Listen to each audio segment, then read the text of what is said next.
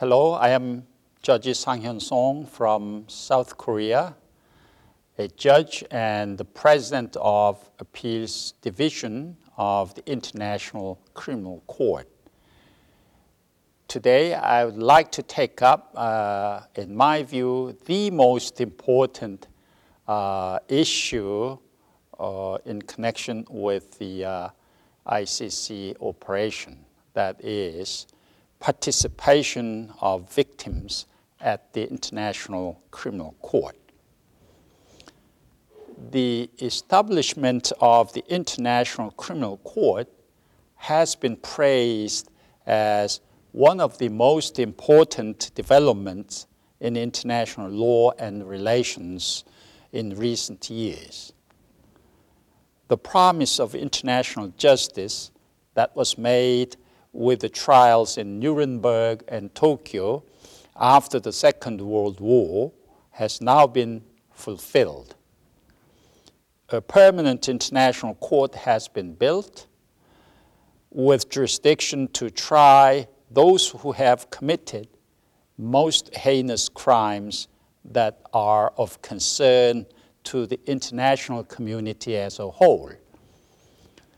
Since the adoption of the ICC statute at the diplomatic conference in Rome in the summer of 1998, the ICC has developed into a full fledged and operative international institution that employs several hundred uh, people.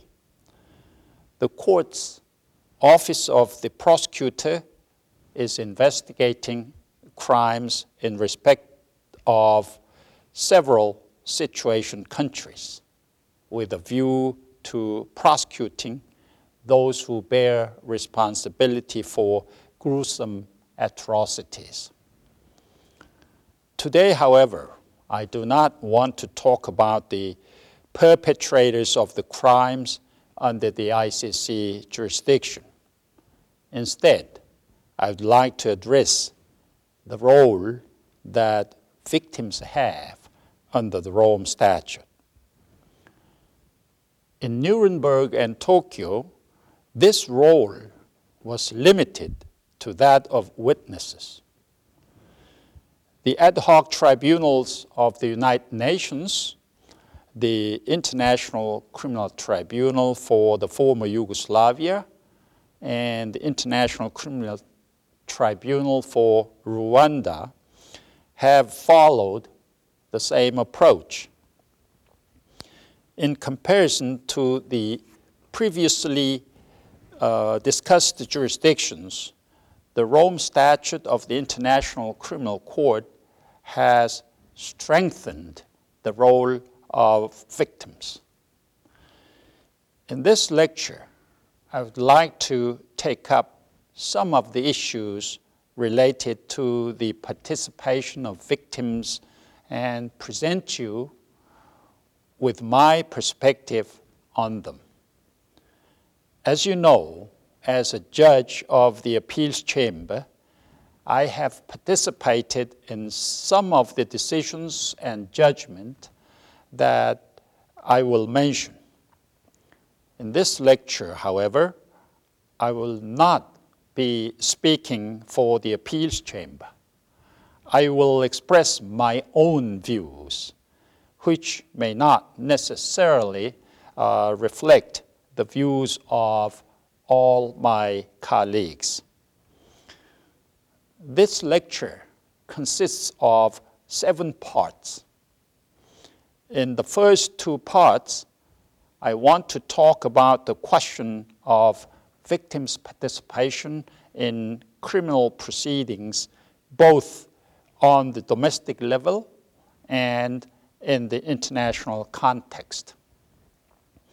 I then will address Article 68, paragraph 3 of the Rome Statute, the central provision of victims' participation. Part four is dedicated to the definition of, of a term victim, while Part 5 deals with application procedure. In Part 6, I, I shall talk about the manner of participation. Finally, the Part 7 discusses other forms of victims' participation under the Rome Statute. In the course of this lecture, I will not talk about another related topic, namely the question of reparations to victims. Let me start by uh, discussing the domestic dimensions of victims' participation. First of all, one has to stress that not all states have the same approach to the role of victims in criminal procedure.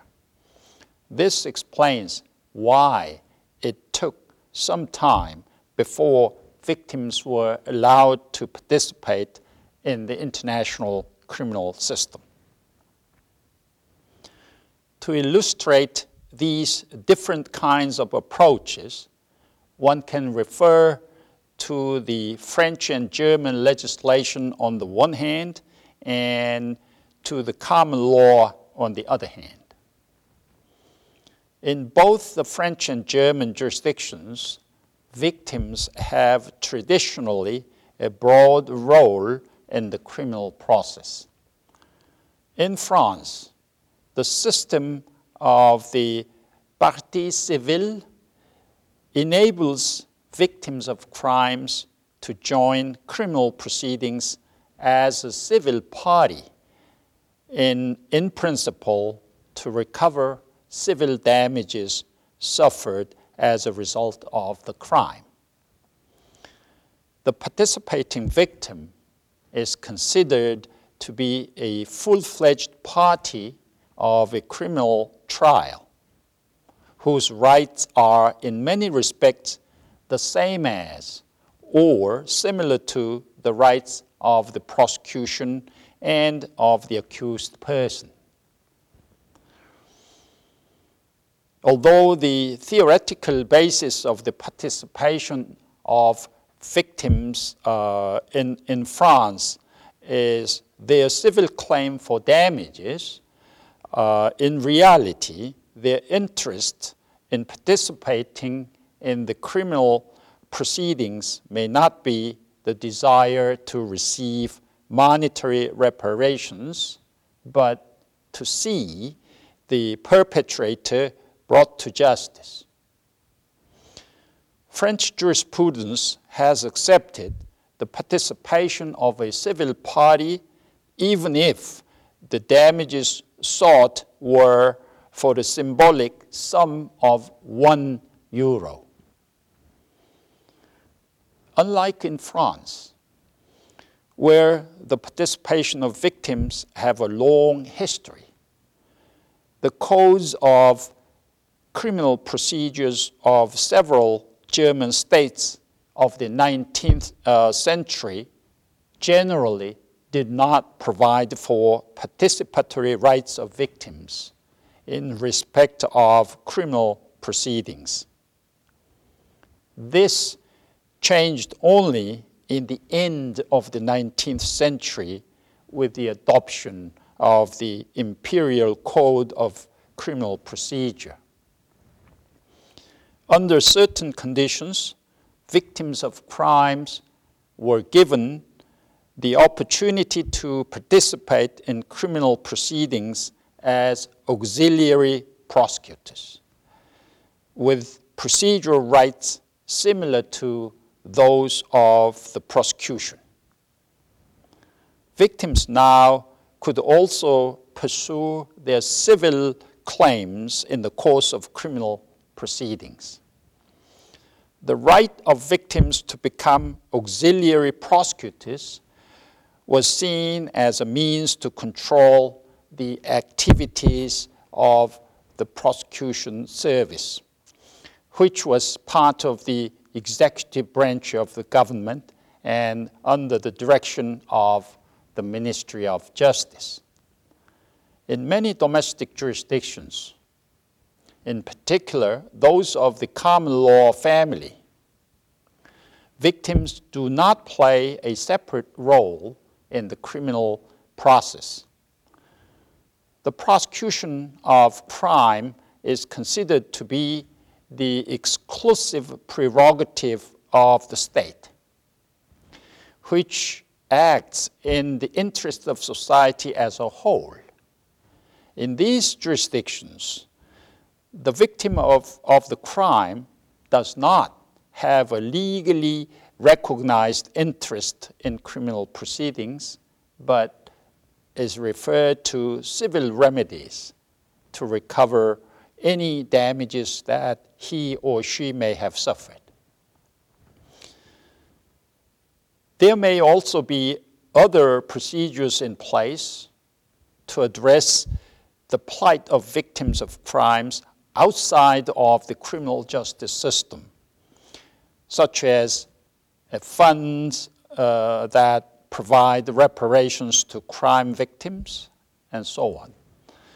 In recent years, some of the uh, common law jurisdictions have also moved towards giving victims a stronger role in the criminal process, in particular by way of so called victim impact statements at the sentencing phase.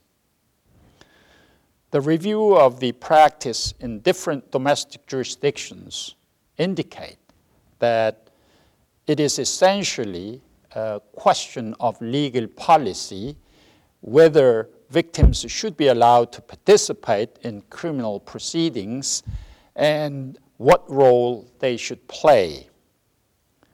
Depending on their legal traditions, different countries have answered these questions differently and have developed balanced criminal justice systems that provide for varying degrees of victims' participation. It is clear, however, that the participation of victims in criminal proceedings will have repercussions on the procedure more generally. The introduction of a victim as a third a participant, in addition to the accused person and the prosecution, means that the interests of all three participants will have to be balanced properly. And this brings me to the international dimension of the question of victims' participation, international human rights law. All fundamental human rights instruments the International Covenant of Civil and Political Rights of 1966, the European Convention on Human Rights of 1950, the American Convention on Human Rights of 1969, and the African Charter on Human and People's Rights of 1981 contain provisions on the right to a fair trial of any person facing criminal charges. These instruments are binding on states that provide for the participation of victims in criminal proceedings as well as on states that do not. An analysis of the relevant jurisprudence of international human rights bodies reveals that there has never been a case in which it was held that the participation of victims in criminal proceedings was mandatory from a human rights perspective. Nor has there ever been a decision finding that the participation of victims in a criminal trial as such would contravene the human right of the accused person to a fair trial. In particular, the requirement of an adversarial hearing, which the European Court of Human Rights has derived, derived from the right to a fair trial does not require that there be only two parties to a criminal trial. A criminal trial can be uh, adversarial even if it is not bipolar. Therefore, international human rights law confirms that states have a large degree of discretion as to whether or not to allow victims to participate in criminal proceedings and uh, which exact role they should play. Another international aspect is worth mentioning when discussing the participation of victims in the proceedings before the ICC. In 1985, the General Assembly of the United Nations adopted the uh, Declaration of Basic Principles of Justice for Victims of Crime and Abuse of Power. This declaration, which is not a binding international treaty, stipulates measures that domestic jurisdictions should consider in order to enhance the role of victims of crimes in the judicial system. The Declaration of Basic Principles stipulates, for, for instance, that victims should be informed of their rights and of the progress of the proceedings. And uh, those measures should be taken to protect their privacy. All of these proposed measures are relatively uh, general in nature, which is not surprising, given that they are meant to guide uh, criminal jurisdictions of all traditions. Nevertheless, the Rome Statute was heavily influenced by the Declaration of Basic Principles. The central provision on participation of uh, victims under the Rome Statute is Article 68, paragraph 3. It reads as follows I quote, where the personal interests of the victims are affected, the court shall permit their views and concerns to be presented and considered at stages of proceedings determined to be appropriate by the court and in a manner which is not prejudicial to the right of the accused and a fair and impartial trial. The end of the quote. The language of Article 68, paragraph 3 of the statute was based on the basic principle 6b of the Declaration of Basic Principles.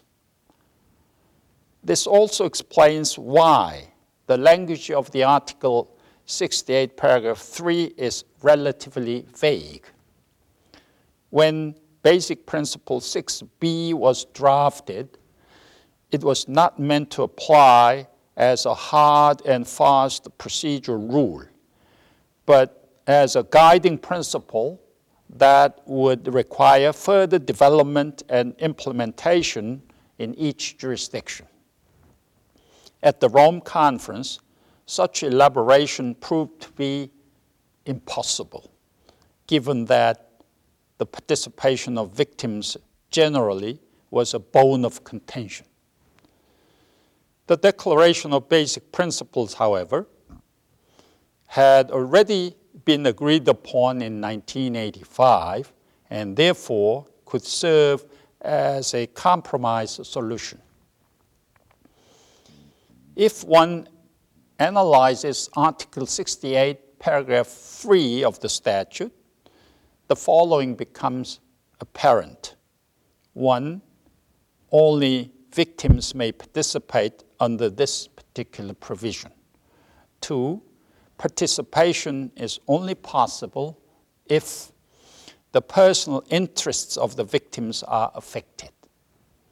Three, participation takes the form of the expression of views and concerns.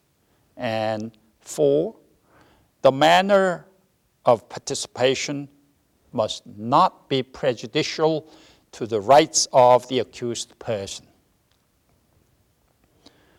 Following the adoption of the Rome Statute, it was evident that the provisions on the uh, participation of victims would require further precision in at least three respects. One, the question of who should be considered the victim would have to be addressed. Two, the application procedure would have to be regulated. And three, the specific participatory rights of victims would require attention. The rules of procedure and evidence contain provisions in all three respects. First of all, Article 68, paragraph 3 was complemented by Rule 85 of the Rules of Procedure and Evidence, which defines who should be considered the victim for the purpose of the Rome Statute. The rule contains two sub-rules.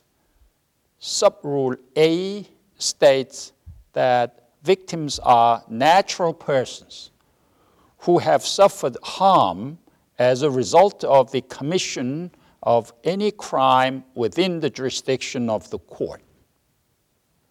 Therefore, victim status is, as one would have expected, is linked to the commission of genocide, crimes against humanity, war crimes, and potentially the crime of aggression. The harm suffered by the victim must be a consequence of uh, the commission of such a crime. Thus far, most aspects of this definition have proved, proved to be relatively straightforward. Nevertheless, if one considers the vast jurisprudence worldwide regarding, for example, causation in torts law, or the fact that the notion of harm is not further defined in Rule 85, it is likely that certain issues will have to be clarified through jurisprudence.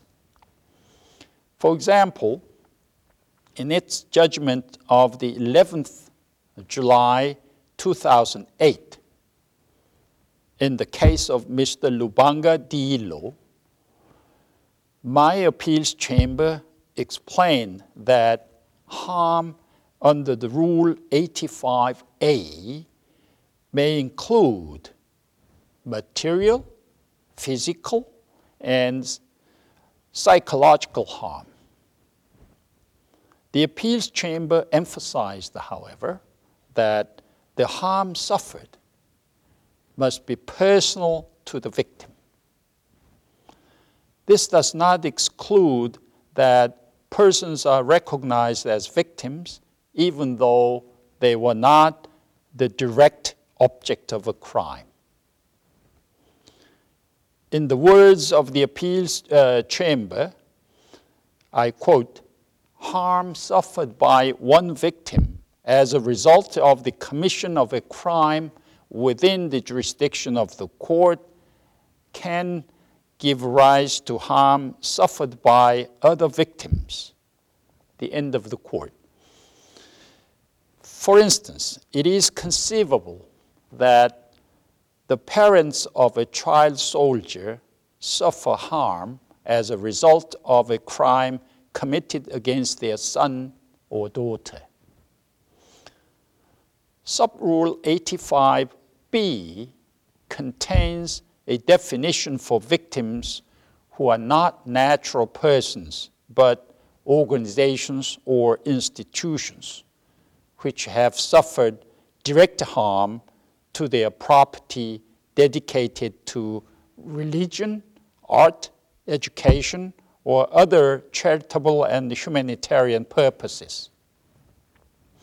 It remains to be seen how this provision will come into play in the future. It is generally important to remember that Rule 85 provides only a generic definition of the term victim. It therefore addresses only one aspect of Article 68, paragraph 3 of the statute on the participation of victims. In order to participate in proceedings, further conditions must be met.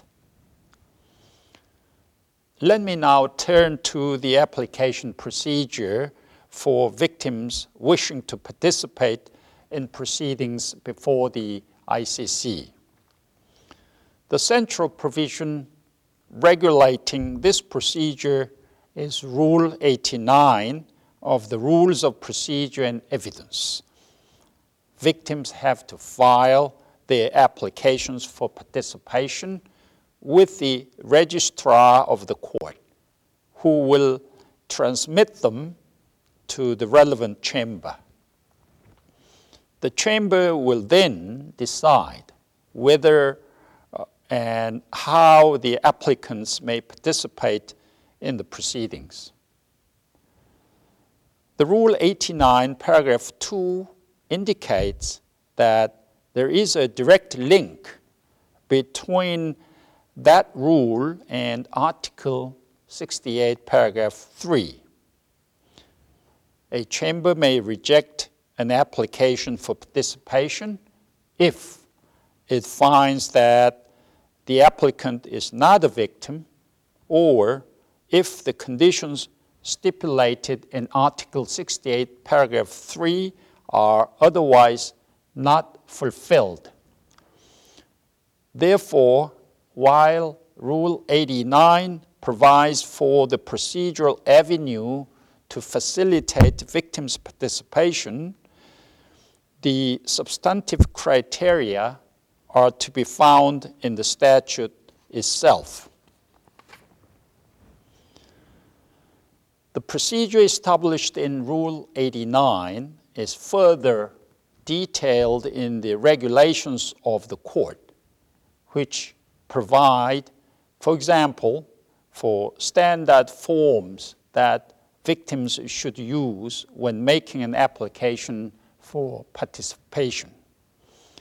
The regulations of the court also further streamlines the application procedure in respect of trial and appell- appellate proceedings.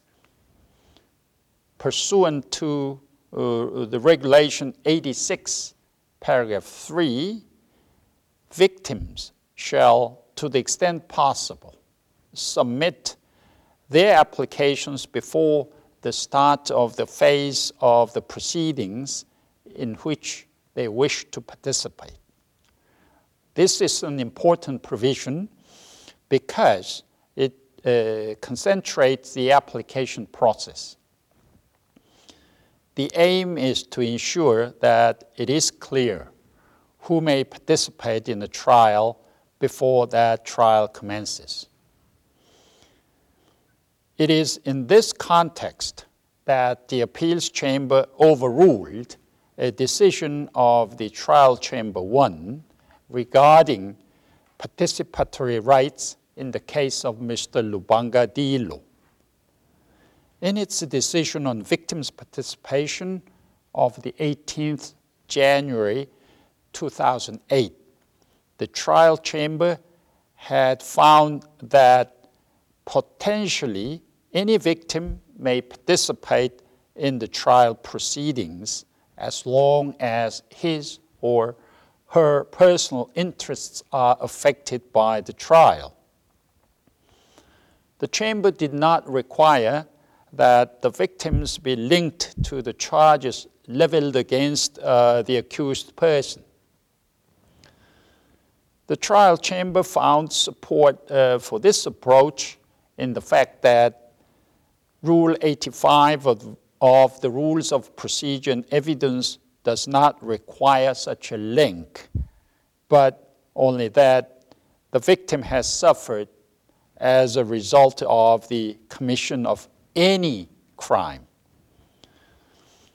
The appeals chamber did not agree with the trial chamber for the following reasons. The trial chamber's decision related to the application procedure prior to the commencement of the trial in order to determine who may participate in the proceedings. As stated before, the rules of procedure and evidence and the regulations of the uh, court favor such an approach for reasons of procedural economy. However, a chamber, if a chamber decides on applications under Rule 89 for the purpose of participation at trial, it has to apply not only Rule 85 regarding the definition of the term victim, but also the other criteria of Article 68, paragraph 3, which have to be seen in the context of the proceedings in which participation is sought. As will be seen, in particular, the personal interests criterion is of great importance. When deciding on applications by victims under Rule 89 prior to the commencement of a trial, the trial chamber is faced with the predicament. The trial has not started yet, and it is not clear what exactly will be discussed at the hearing. Only one prediction can be made with certainty. The incidents that are covered by the charges leveled against the accused person will be subject of the trial. Therefore, the chamber will also be able to anticipate that the personal interests of the victims who have suffered harm as a result of these incidents will be affected by the trial. In respect of victims who are not linked to the charges, such a prediction cannot be made. It is doubtful whether, in the course of the trial, uh, issues uh, may arise that could affect their personal interest. This is unlikely given that the trial should focus on the incidents for which the person is standing trial. The purpose of a trial before the ICC is to establish the facts regarding the crimes charged, but not to engage uh, generally in fact finding unrelated to the charges. Therefore, participation in a trial pursuant to Rule 89 must be limited to victims who are linked to the charges. Should, however, in the course of the trial, a situation arise in which the, the trial chamber wish, wishes to hear the views of other victims, that is, uh, victims who are not linked to the charges. The rules of procedure and evidence provide for a procedural avenue to facilitate such participation.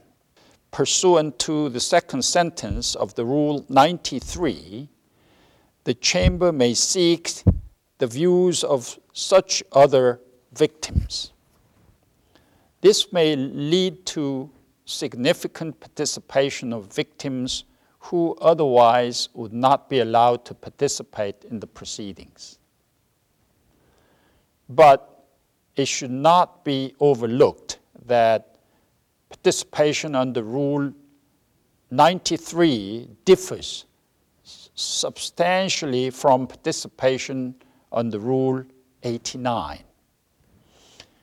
While in the latter case, participation is a right afforded to victims by virtue of Article 68, par- paragraph 3 of the statute, participation under Rule 93 is discretionary. It is up to the chamber to seek the views of other victims or not, not to do so. Clearly, in the exercise of its discretion, the chamber will be guided by the criteria of Article 68, paragraph 3. But one may predict that such participation will nevertheless be very rare, given that there is a potential tension with the right of the accused person to be tried without undue delay if matters are discussed at trial that have, strictly speaking, nothing to do with his or her guilt or innocence. Let me now touch upon another aspect of victims' participation, namely the mode of participation in the proceedings. The Rome Statute only states that victims have the right to voice their views and concerns and emphasizes that the manner in which the views and concerns are voiced may not be prejudiced, prejudicial to the rights of the accused person. The rules of procedure and evidence provide further elaboration on the manner of participation. In particular, Rule 91 stipulates certain rules for the participation of legal representatives of victims at trial. For example, regarding the questioning of witnesses. Nevertheless, the chambers of the court are vested with much discretion as to the concrete manner of participation of victims. Rule 89 provides that the chamber shall decide on the manner of participation. When making such a decision, a chamber will take into account the specificities of the case, such as the uh, number and kind of crimes with which the accused person is charged, and also the number of victims who wish to participate. Participation of victims should not uh, paralyze the proceedings. It is therefore conceivable that victims may be given different participatory rights if the charges cover large numbers of crimes than uh, if only few incidents with relatively small numbers of victims are the object of a trial.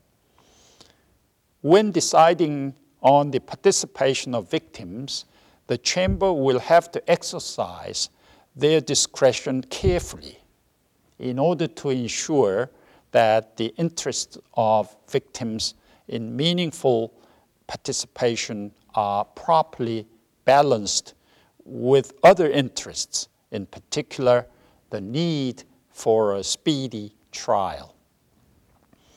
It is important to bear the discretionary character of the decision on the manner of a participation in mind when considering a question deciding, decided by the appeals chamber in the judgment of the 11th of July 2008 in the case of Mr. Lubanga Dyilo. The trial chamber had decided that for the purpose of the trial of Mr. Lubanga Dyilo, participating victims would be allowed to make applications to the chamber to be granted leave to present evidence themselves in the course of the trial. The trial chamber would then render a decision on such applications, either granting or denying the victim the right to present a particular piece of evidence. The appeals chamber decided by majority that such a manner of participation is not per se uh, incompatible with the statute. The procedure envisaged by the trial chamber ensures that the chamber will always have sufficient control over the presentation of evidence by victims, and therefore will be able to ensure the fairness of the proceedings and respect for the rights of the accused person. The trial chamber will also uh, be able to determine at what point in time of the proceedings evidence may be led by victims, thereby, thereby avoiding, avoiding that the presentation of evidence by victims would disrupt the trial. It is important to note, however, that the manner of participation envisaged by the trial chamber is only one possibility. Other trial chambers may follow this example or may find that such manner of participation would be inappropriate for the particular case at hand. Therefore, the endorsement by the appeals chamber of the manner of participation envisaged by the trial chamber in the case of Mr. Lubanga Dyilo does not mean that all other trial chambers in the future will also have to grant similar rights to victims, irrespective of the specific circumstances of the case. I should also mention that the minority of the appeals chamber in this particular case came to the conclusion that the manner of participation envisaged by the tri- trial chamber did not comply with the statute. In their view, the presentation of evidence must always be limited to the parties, namely the prosecutor and the accused person. Article 68, paragraph 3 of the statute is the principle, but not the only uh, provision on victims' participation at the International Criminal uh, Court. Among the other uh, provisions, Articles 15, paragraph 3, and 19 paragraph 3 of the statute are worth mentioning. These provisions stipulate that victims may make representations or observations in respect of an application of the prosecutor to open an investigation on his own motion and in respect of proceedings concerning jurisdiction, and admissibility. Such proceedings are particularly important, and it is therefore understandable that the statute expressly recognizes the right of victims to participate in such proceedings. In addition to uh, active participatory rights, the rules of procedure and evidence also provide for a relatively broad right to notification. The registrar is under an obligation to inform victims of what is going on in respect of the proceedings. Rules 50 and 92 are examples of such notification right. The right to not- notification ensures, on the other hand, that victims can make effective use of their right to express their views and concerns as they will be made aware of proceedings that might affect their personal interest. On the other hand, notification can also be seen as an end in itself. By informing victims of the development, they, may, uh, they are made part of the criminal process. It is for that reason that the 1985 Declaration of Basic Principles emphasizes not only active participatory rights of victims, but also the right to information. The ICC's rules of procedure and evidence follow this particular example. As we have seen, the question of victims' participation in proceedings before the ICC holds many interesting and challenging questions. A key to the success of court's scheme of victims' participation is its flexibility, which takes into account that the chambers of, of the court will be faced with cases of diverse nature and extent. The court, therefore, is not bound by procedural rigidity, but may find appropriate solutions on a case by case basis.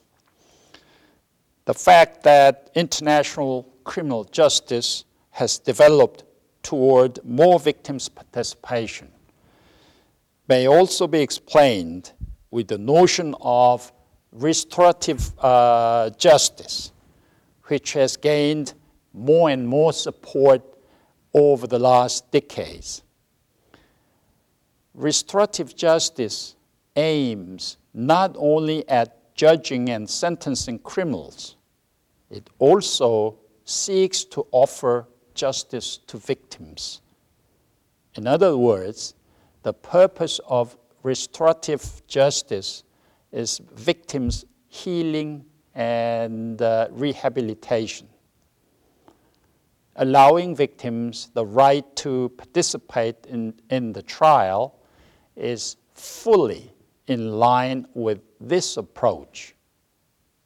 By doing so, victims become a subject in the proceedings and are not limited to the role of witnesses. It is my strong belief that the scheme of uh, participation provided for by the statute and the rules of procedure and evidence is apt to fulfill the expectations placed in it and to do justice to the interests of victims without compromising the rights of the accused person. I thank you for your attention.